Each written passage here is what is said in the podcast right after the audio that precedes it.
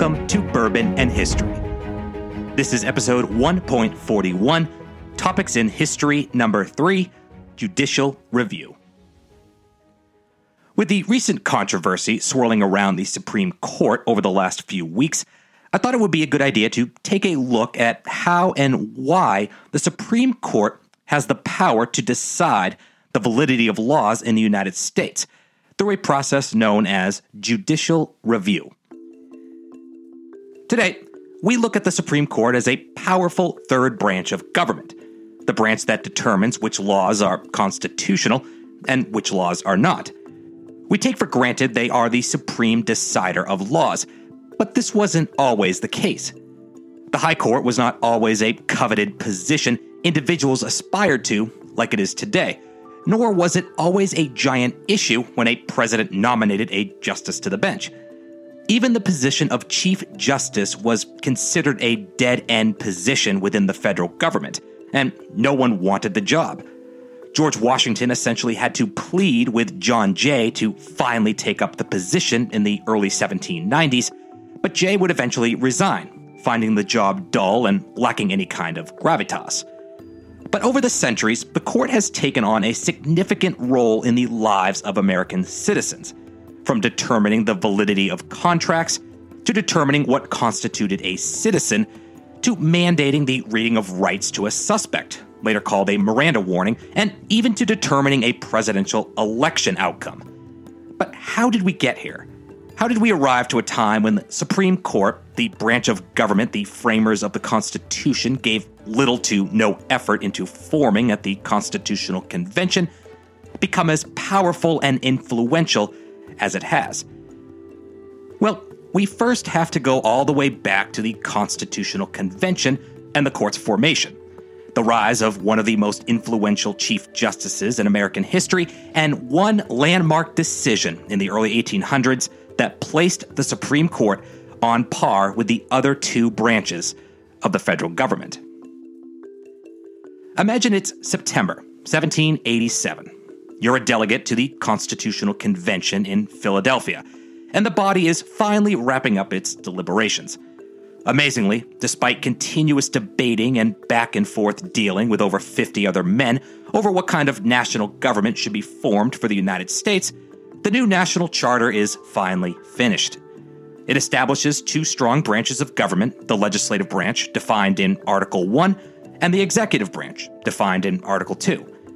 You've spent weeks arguing and debating over what kind of powers each branch should have, which branch gets to raise taxes, which branch controls the military, and which branch declares war and ratifies treaties. But you've finally come to a mostly unanimous consensus on these issues. Legislative powers will be vested within a Congress, which will be comprised of two chambers the House of Representatives and the Senate.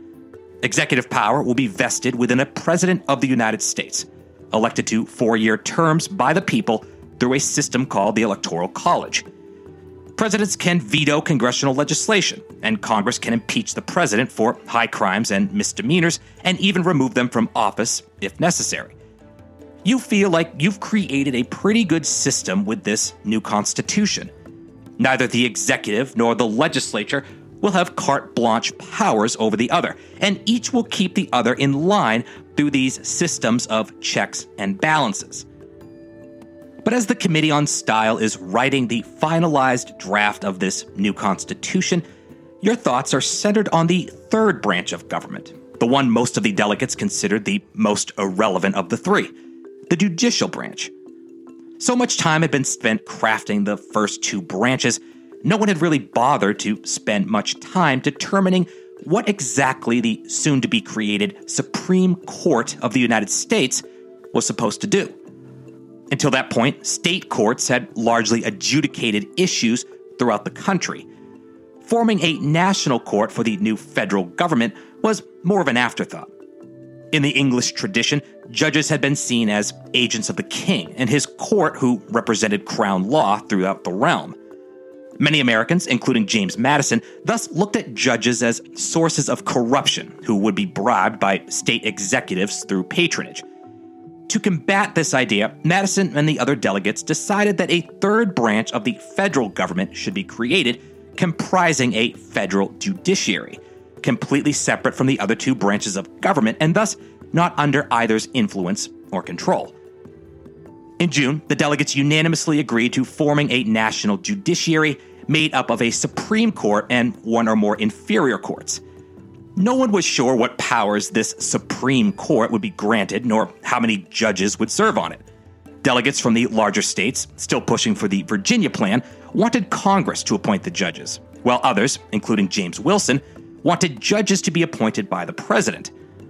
Eventually, a compromise was reached in July, which allowed for the president to nominate judges and the Senate to confirm them. Congress would also be given the power to create and appoint inferior courts, and all judges would hold office during good behavior and could be impeached by Congress, the same as the president. The final version of Article 3 outlined in general terms what the new judiciary branch of the government would do. The judiciary would be vested in a Supreme Court of the United States with judges appointed by the president and confirmed by the Senate to serve for life terms during good behavior. The High Court was empowered to handle cases or controversies arising under federal law, as well as other enumerated areas. Congress was given the power to establish lower federal courts, which it would do through the Judiciary Act of 1789. There were no limits placed on how large the court could be, only that a Chief Justice would preside over it. There was also no mention of whether the court would be allowed to overturn laws passed by Congress. Some viewed this as an implied power, but others, especially those with a more strict constructionist view of the Constitution, felt that because the document did not explicitly grant the court that power, it did not have it. The first Chief Justice of the United States was John Jay, who, as I mentioned before, didn't really want the job. But Washington implored him to take it, and he did. The court met for the first time in the old Royal Exchange building in New York City in February of 1790. They had no cases to hear, and a few of the new justices had not yet arrived to the capital, and so Jay quickly adjourned the court. The earliest sessions of the court were devoted to organizational proceedings. Aside from Jay, there were only four other justices James Wilson, John Blair Jr., William Cushing, and James Iredell. The first cases didn't reach the court until its second year of existence, and the justices handed down their first opinion on August 3rd, 1791 in the case of West v. Barnes. During its first decade of existence, the Supreme Court rendered some significant decisions and established lasting precedents. However, the first justices complained of the court's limited stature. They were also concerned about the burdens of, quote, riding circuit under primitive travel conditions, which required them to sit in lower federal courts throughout the year when the High Court wasn't in session. Jay himself had little interest in being Chief Justice. He traveled to Great Britain in 1794 to negotiate a new commercial treaty with the British, and then resigned from the court in 1795 to become governor of New York. President John Adams pleaded for him to return to the position in 1800, but Jay refused. Thus, by the start of the 1800s, the court was leaderless and slipping into obscurity. No one wanted to serve on it, let alone lead it.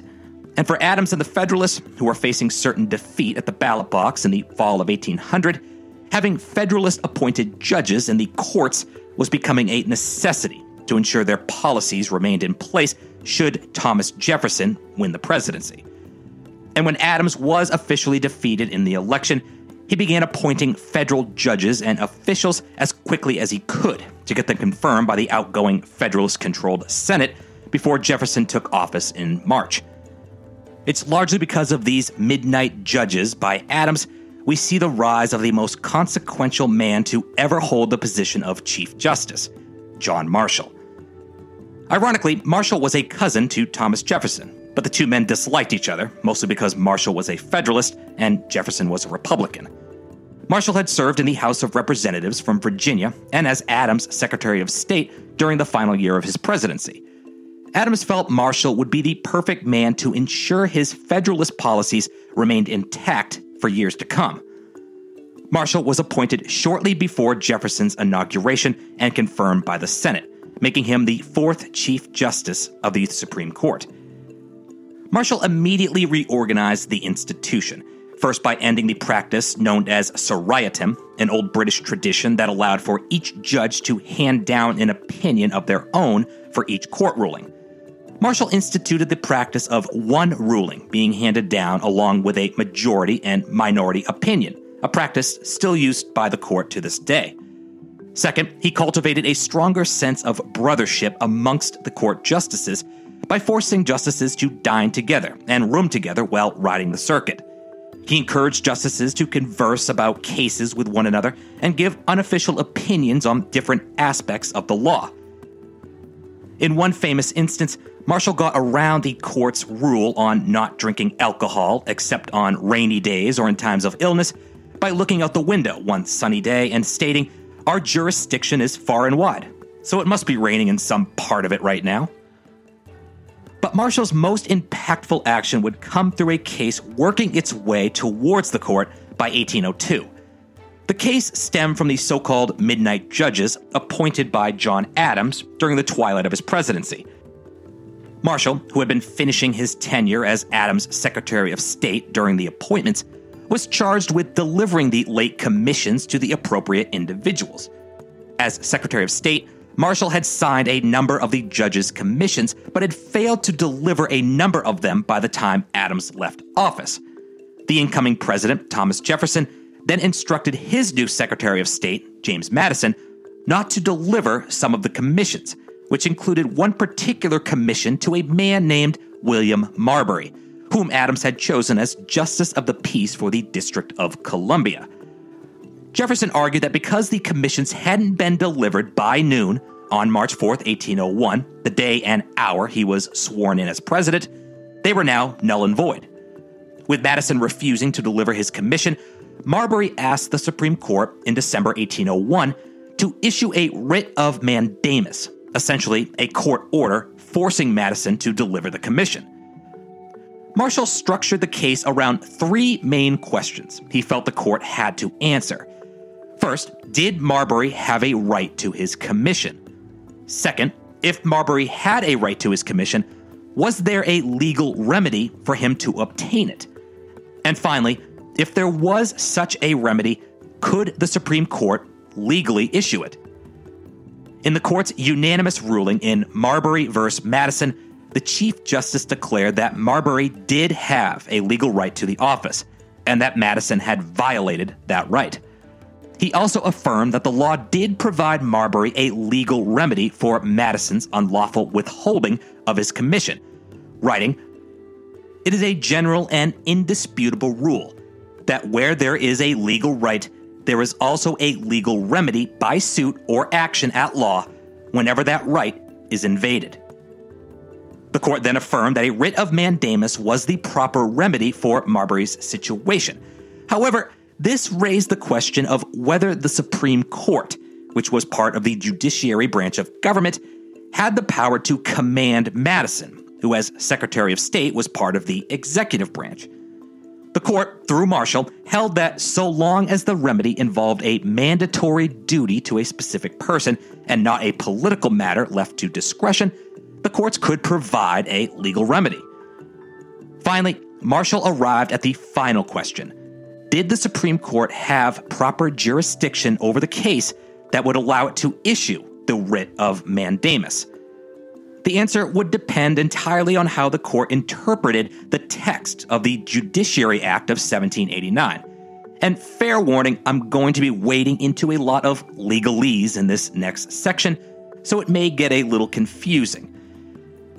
Congress had passed the Judiciary Act to establish the American federal court system since the U.S. Constitution only mandates a Supreme Court and leaves the rest of the U.S. federal judicial power to reside in, quote, such inferior courts as the Congress may from time to time ordain and establish.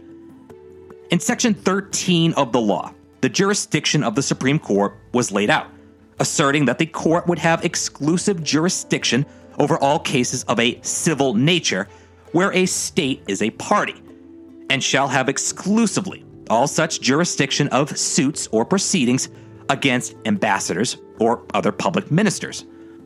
Marbury had argued that the language of Section 13 of the Judiciary Act gave the Supreme Court the authority to issue writs of mandamus when hearing cases under original jurisdiction, not just appellate jurisdiction.